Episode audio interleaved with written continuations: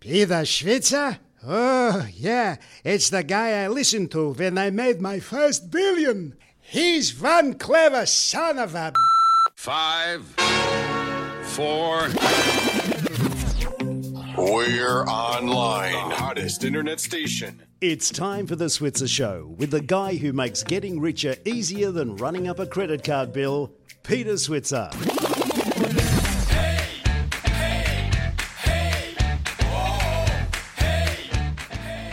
Well, hello and welcome to the Switzer Show. I'm Peter Switzer. Today I'm doing this all by myself. My colleague Paul Rickard has not turned up.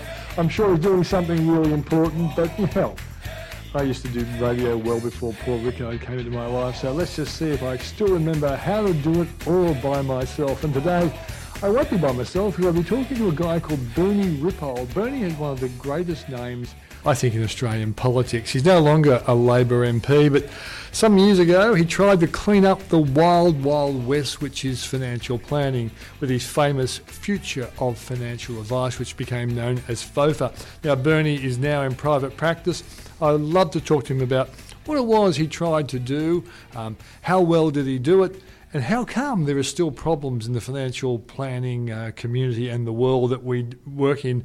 Uh, and as I say, I am a financial planner. I must admit, I've always done it a little bit different from everybody else. We rebated commissions before anyone even thought about doing it, and we charge flat dollar fees. But apparently, a lot of my colleagues in the industry have been. Mm, been caught out, as we've seen in the Royal Commission. So we'll be talking to Bernie about that. And later on, we'll have Charles Tarbey, the founder of Century 21. And Charles is going to talk to us about what's going on with house prices right now. Is there a big fall in house prices? Is he expecting it to be a big fall? Where are the prices falling the most?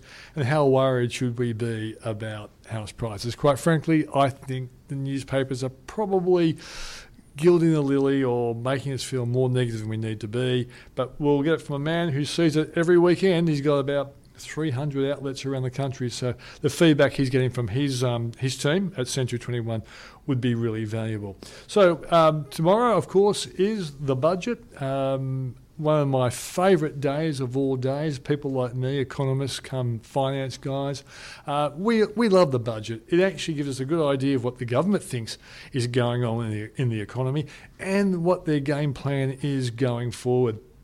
Now we all know this is a budget that will bring tax cuts and. Uh, until I actually see what the actual budget is, I can't say exactly what I think I'll call this budget, but there's a very good chance I will call it a voodoo economics budget. And that will be because why?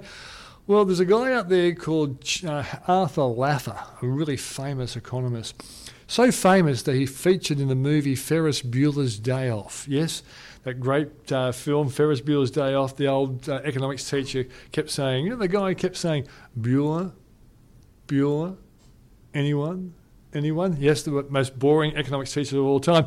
He was talking about voodoo economics. That was because Arthur Laffer was telling Senator, well, then uh, Vice President uh, George Bush, about how he could actually increase the collection of tax revenue by actually cutting the tax rate. So you tax people less and you get more taxes. Now, maybe that's what the Treasurer will be talking about tomorrow when he says we're going to be cutting taxes and at the same time the budget deficit's going to go down because we'll be collecting more taxes. That's going to be a wait and see thing for me. And in many ways, I'm hoping I can use the old voodoo economics budget, but we'll just have to wait and see. So without any further ado, let's go to our first guest, Bernie Ripoll. Welcome to the program, Bernie. Thank you. Great to be here. Yeah, now, Bernie, I, I, guess I should actually position you now.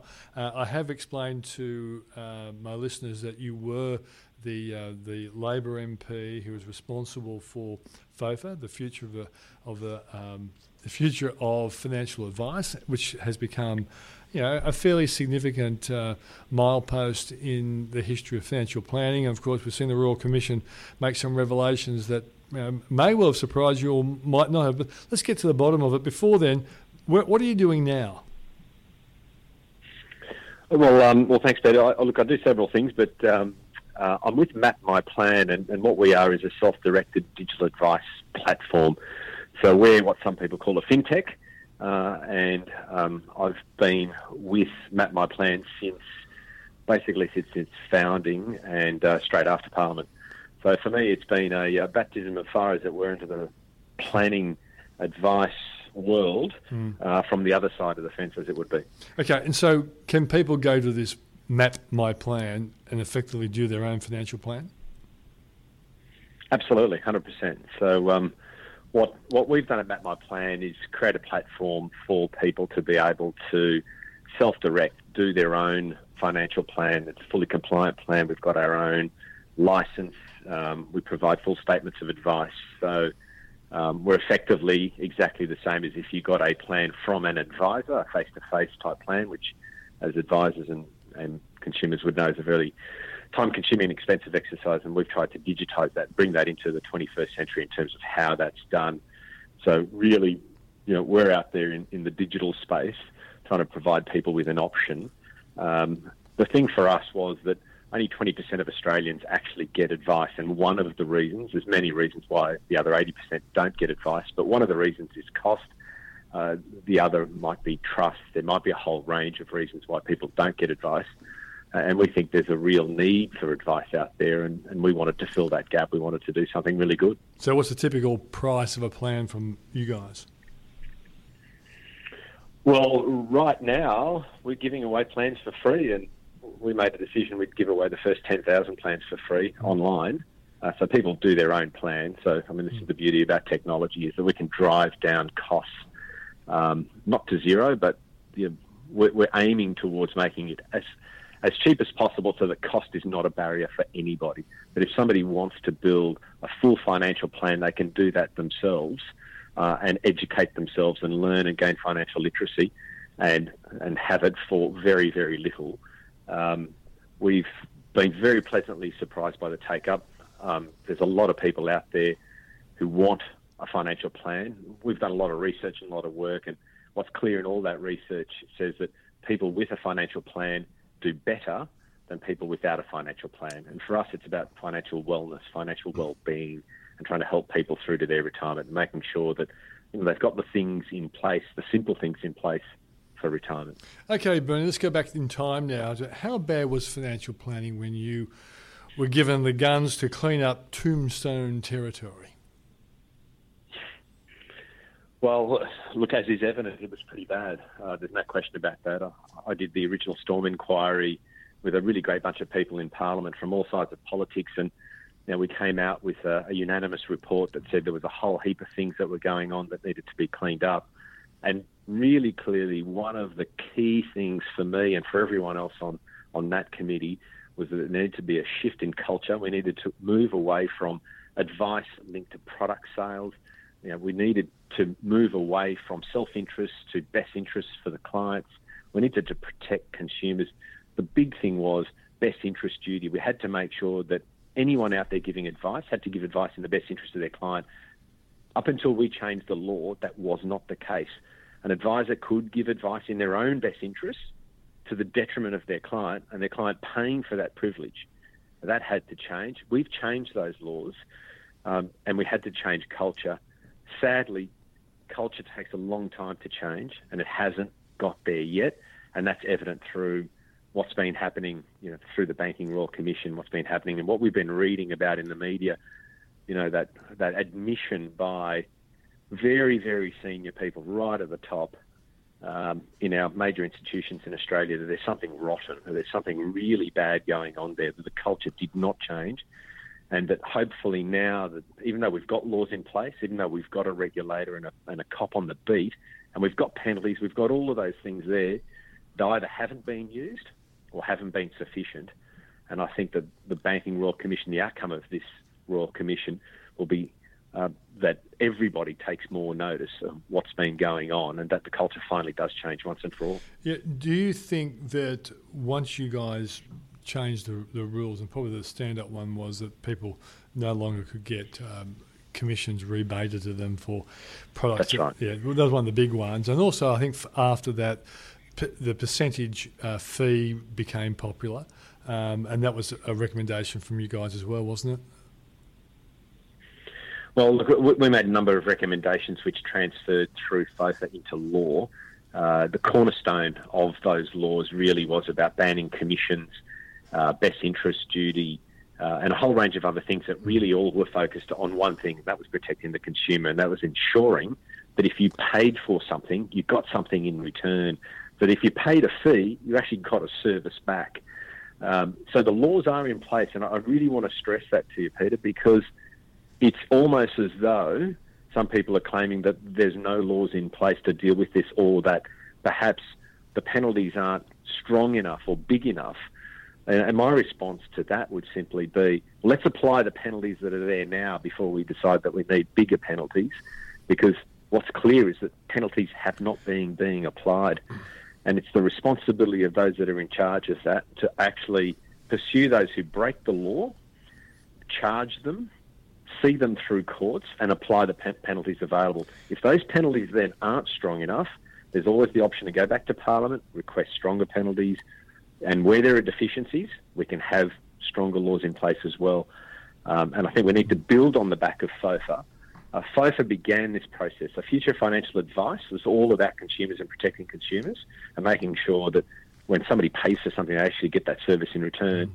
And and I think we need to build on the back of that. And the Banking Royal Commission, while it was opposed by many and certainly opposed by all the banks for a very very long time, mm. um, it, we can now see that it's absolutely necessary because if it had not been for the Banking Royal Commission that's on right now, I dare say all the things that have been uncovered would have just kept going unchecked, unmarked, and people just basically laughing at the law and ignoring it. Mm. And that's what really frustrates me. Bernie, um, let, us be objective about ASIC. You know, is it under mm. is it underfunded given the, the the magnitude of the job it should be doing? Absolutely not. Absolutely okay. not. So therefore, ASIC, ASIC just failed by themselves, did they? Defense. Well, ASIC cannot claim as a defence funding. Hmm. Um, funding is not at the cause of what's been going on. Um, and, and, I think the Banking Royal Commission is demonstrating that. It's up to ASIC to defend itself and to explain to the community what it's been doing and how some of these practices, which were known to the regulator, and as is clear through the Royal Commission in evidence, was being investigated by the regulator, was not pursued further or anything done about it. So it's not about funding. It's not about the size of the penalties. It's not about any of that. We've got laws in place. We've got everything we need right there right now. It just needs to be used and applied. I think that's the first step. If the regulator and others think that the penalty should be more, well, that's great. I, I agree. I actually agree they should be more. But let's deal with what we've got on our plate right now. We've got laws in place. Let's use the ones we've got. They're insufficient, let's increase Mm. Bernie, I've written a piece on switzer.com.au, and as you know, I know this industry pretty well as well. And I think a, a great way of helping clean the thing up would be to use the, the money, the, the bank levy, to put in place right around the country um, effectively consumer claims tribunals where um, just like those consumer claims or small claims tribunals around the, the states, uh, you can you can go there. You can take a, a business to, to the um, mediator. There are no lawyers, and you actually just outline what you think has has been done wrong by you, and the mediator decides. And I just think that the the banks and other financial institutions would lose so many of these cases that in the end the compensation would be such that they couldn't ignore what was going on in their organisation. What do you say to a, a, recommendation like that? Well, look, I think it's worthwhile. I think we need to do that. We need to make that process simpler, easier, cheaper, and accessible. So I don't think there's any question about it. I think, I think you're spot on. I think the complexity that needs to be understood and added to that is that for a very long time, and right now, people wouldn't know if they're being ripped off. They wouldn't know if mm. they're paying a fee and getting no service. They wouldn't know if the advice they're getting is bad advice. They wouldn't know if they're being switched out of their APRA regulated superannuation fund into a self managed super fund for the purpose of buying a property in house is bad for them, or switching out of a particular fund into another fund means they lose their insurance cover or some other cover. They just wouldn't know. So while I absolutely agree that I think we need a much better complaints process, I think we need to be cognizant. And Peter, you do know this industry well. You do know how it works behind the scenes. Consumers would not know. They would not know they've been paying too many fees for 10 years, 15 years, 20 Mm-hmm. years, which at their um, at their start of their retirement, at the end of their working life, has cost them hundreds of thousands of dollars potentially. They wouldn't know. And I think that's part of the problem. The problem here is we're dealing with an imbalance that's enormous between what a consumer understands and knows and what an advisor knows. And that's why we were dead set clear about changing best interest duty. You must act in the best interest of your client. You can't act in your own interest and then charge the person for that privilege. And you can't charge a fee. You just cannot charge a fee for a service you do not provide. Hmm. For me, it's the same, Peter, as if you took your car for a service to your local mechanic and you turned up at the end of the day and they said to you, Peter, we got your car all day. We did absolutely nothing to your car, but that'll be $600, thank you. That's the equivalent. And you would just smile and pay the money over. In fact, not only would you pay the money over, they say, and by the way, we did nothing to your car, but we're going to charge you that fee every month. Well, the Uh, one, the one big difference was service your car. the, the one big difference was the mechanic actually admitted to that, where I don't think a lot of financial planners have been. Now, Bernie, Well, great, a great well, take. they've admitted to it now, Peter. They've admitted to it now. Mm, that's for sure. Well, a great take on Yeah. that, uh, It- yeah. Bernie. And I, I appreciate you joining us on the show, and we'll catch up to you in the not too distant future. Bernie Ripoll. Now from Map you, My Barry. Plan. And now, a word from our sponsors. Have you got a home loan? Do you know what you're being charged? Check your rate, and if it's more than 3.89%, call us at Switzer Home Loans. Our rate for a variable home loan is 3.89%. That's right, 3.89% is all you'll pay. Interested? Call 1300 664 339 or Google Switzer Home Loans. Now, here's Switzy. Welcome back to the show. Now, before I go to my next guest, we have had a couple of questions sent in to us. So let's try and have a crack at those before we talk to Charles Tarbey, the founder of uh, Century 21.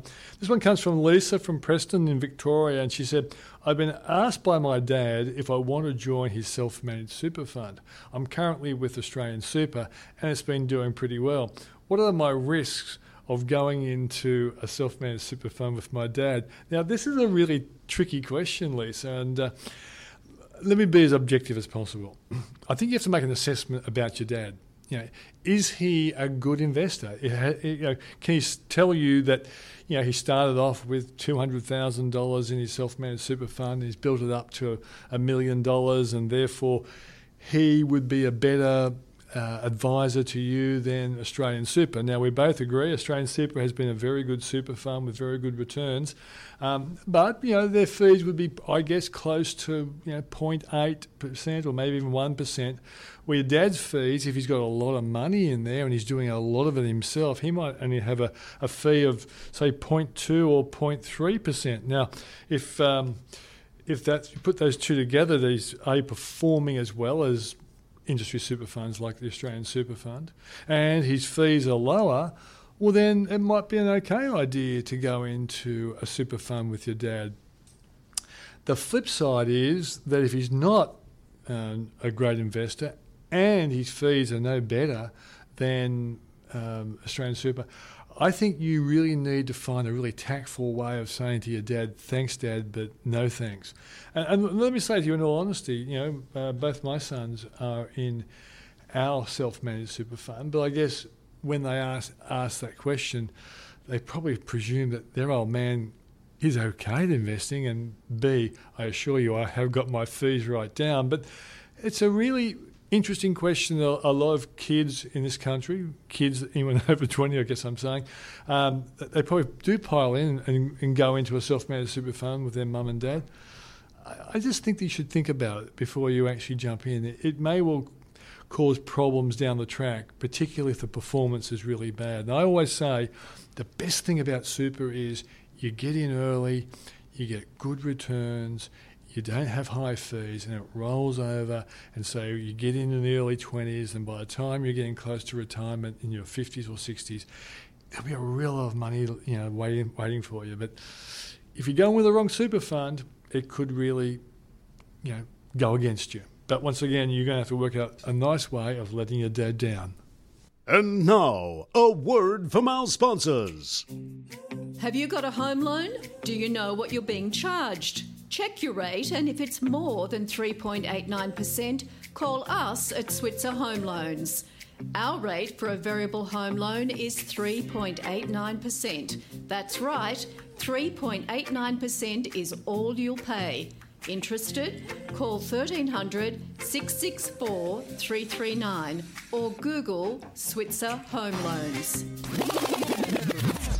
Too many people spend money they earned to buy things they don't want to impress people that they don't like. So stick with Switzer and get rich. Where are my teeth? Ah, we're back from the ad break, of course, and this is Peter Switzer, and this is the Switzer Show, and my star coming up is a star in his own right, Charles Tarbey, the founder of Century 21. Charles, thanks for joining us on the show. Oh, thank you very much for the warm welcome. Well, I'm always warm to you, Charles. You know that. yeah, you are. I tell you what, that 3.89% home loan read out by a very, very earnest woman, that was a. That would have impressed you, Charles. I know. I, I, I'll tell you that that is the sort of loan that you would expect somebody who's a toothless tiger to, to uh, scratch out of a, a broker, Peter. exactly right. Now, Charles, let's just get you in the in your sort of comfort zone, namely what's going on with house prices around the country at the moment. And so what, what's your take? A lot of the newspapers are saying you know, house prices are falling. They want to make us, you know, rather scared that this could be the start of something bad. What's your take? Yeah. Look, there are a couple of things that are coming through or coming true, uh, uh, what we've discussed over the last year and, and more, Peter, and, and that certainly is with regards to apartment complexes. Uh, I, I just actually only finished a conversation an hour ago with a person who rang me up for some advice because they purchased uh, an apartment in Brisbane and the valuation has come in eight percent lower than the contract price uh, when it was when it was um, off the plan, and so they're now in a position where uh, they can't afford that extra eight percent uh, to put the cash in to complete. And I think that the declining uh, market in certain parts of the country will start to impact all the way through. And and uh, my greatest concern a year ago plus was that a lot of people who buy off the plan would not be able to complete.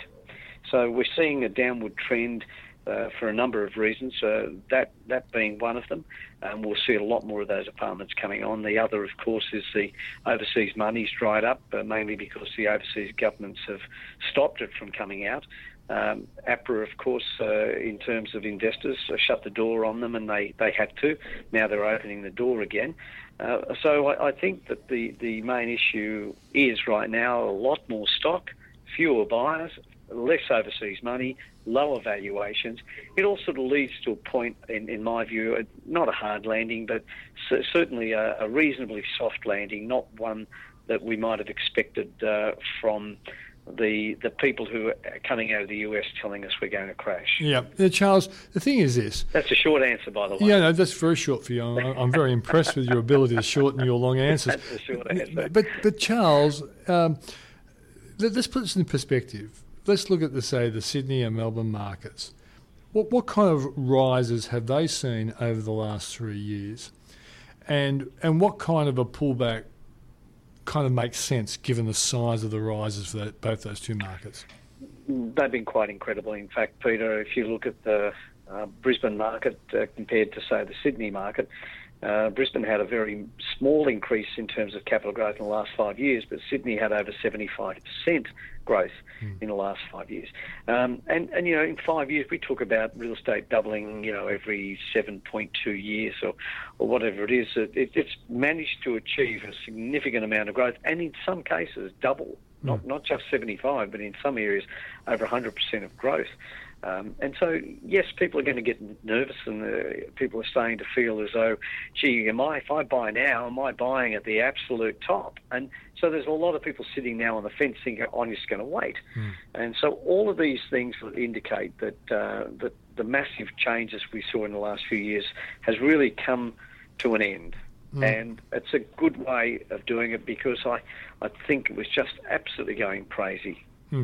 Clearance rates, what, what are they like at the moment, um, in the big yeah, markets? they're, they're, they're look in terms of normal auction, they're not too bad. Sixty three and a half percent this week uh, for all uh, combined capital cities, but it was seventy three percent this time last year, so nine and a half uh, points lower. Hmm. Uh, and Sydney, the, the which was between Sydney and, and Melbourne the most dynamic markets, sixty six point nine, and Melbourne at sixty three point five. Still very good, but you've got to consider that Melbourne, for example, it was seventy seven and a half percent this time last year. Hmm.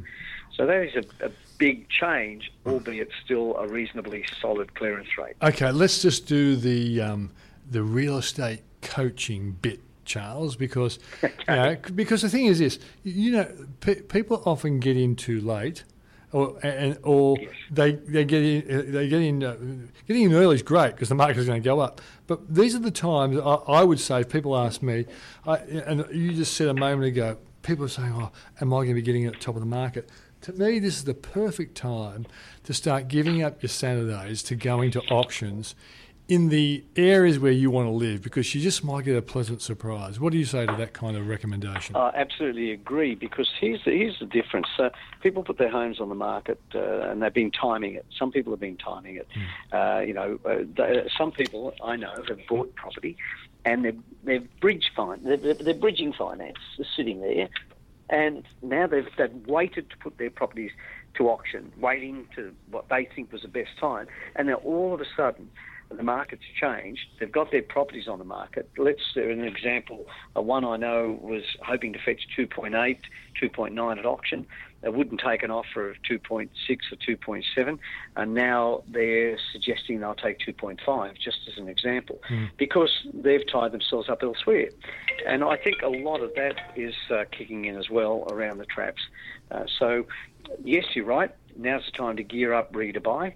Uh, but for those people who are selling today and buying today, there's no real issue for them. Uh, but if you if you bought uh, six months ago and, and you've been hanging on to sell, thinking you're going to get a better price, you're probably going to have a little bit of a struggle. okay, So Charles. get your checkbook ready. Yes, Yeah. get your checkbook ready. But, but but you know yourself, and, and I know a friend of mine. I think I've told you that story before.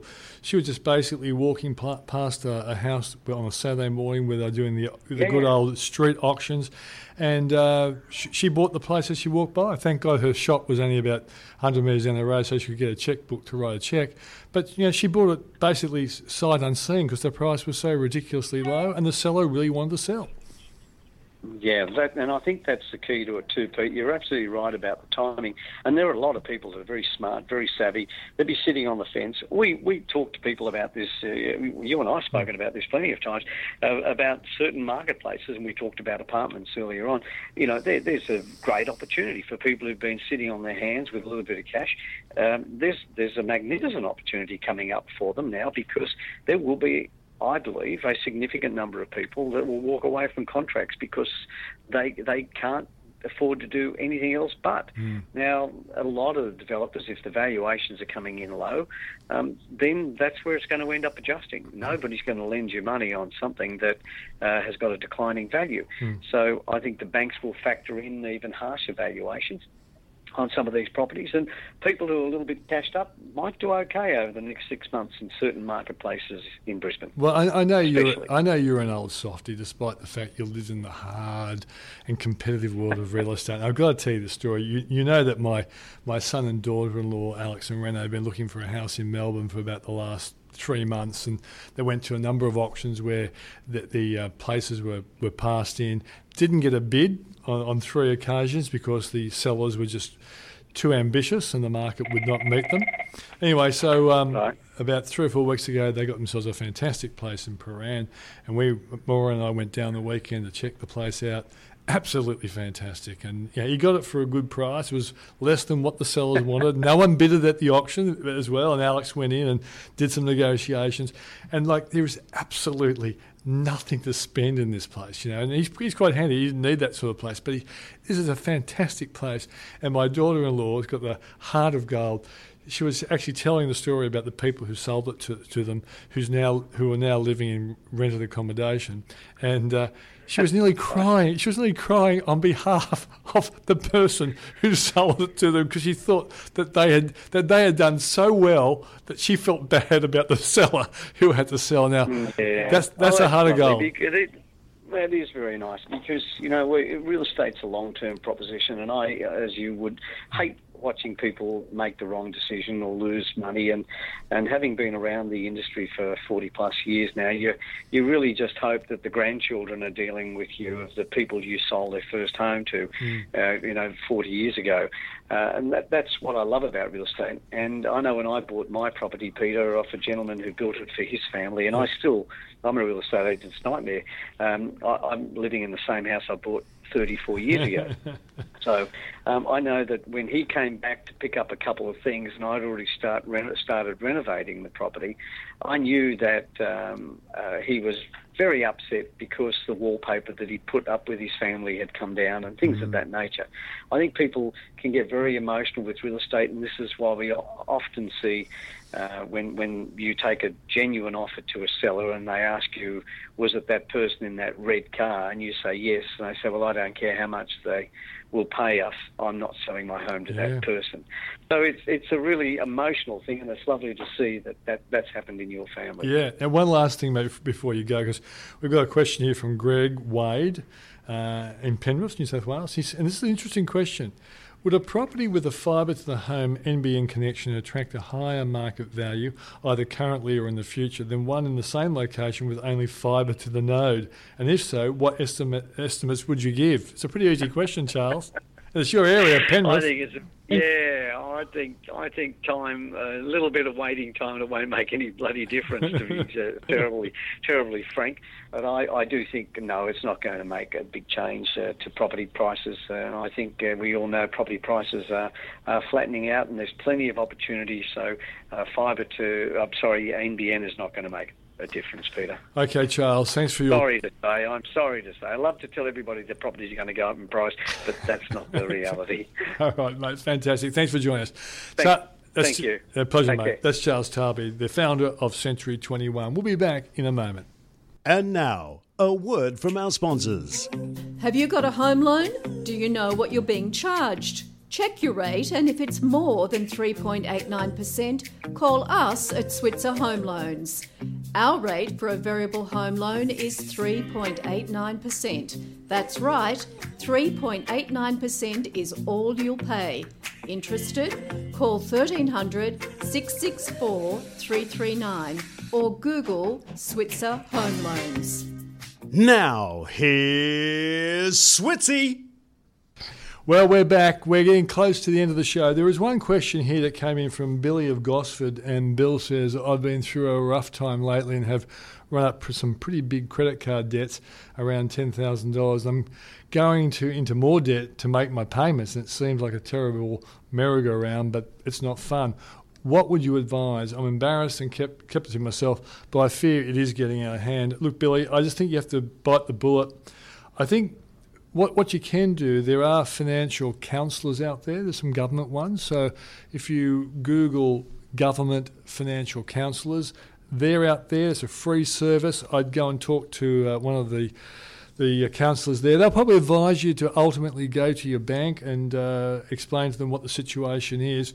You you don't say that you're out of work. So often, what a financial institution will do, if you come clean and say, look it's ten thousand dollars. I can't make the, the payments that you're asking each month, and therefore I'm just adding to my credit card debt. They will look look at a, an alternative way for you to pay back your debts, and I think it's a it's a sad situation you're in, but you're not alone. A lot of young people and even older people are in the same sort of situation, and the more you ignore it, the worse it gets because interest rates uh, interest accumulates in both directions, either when you're earning it or when you're paying it. So, my advice is go to a financial counsellor first. As I say, they're a government, I think New South Wales government, uh, and yeah, you're from Gosford, they have a, a service go and get some objective advice from them, and then you know fess up to your um, financial services provider and I'm sure they'll come up with a solution that is better than the current situation you've got where you're, borrowing to make repayments and the debt's getting bigger and bigger. Well, that's the show uh, for this week. Um, next week, well, I guess we'll be looking at the winners and the losers from the budget. There'll be a lot of stuff which invariably comes out over the weekend. And that's when we'll be doing it We're on Monday after the weekend. And I hope that we can give you some insights such that this budget will be the best budget you've ever had. Thanks for joining us. I'm Peter Switzer. This is The Switzer Show. And don't forget, if you've got questions, send them in to info at switzer.com.au. I'll talk to you next week. Quitting time! Quitting time!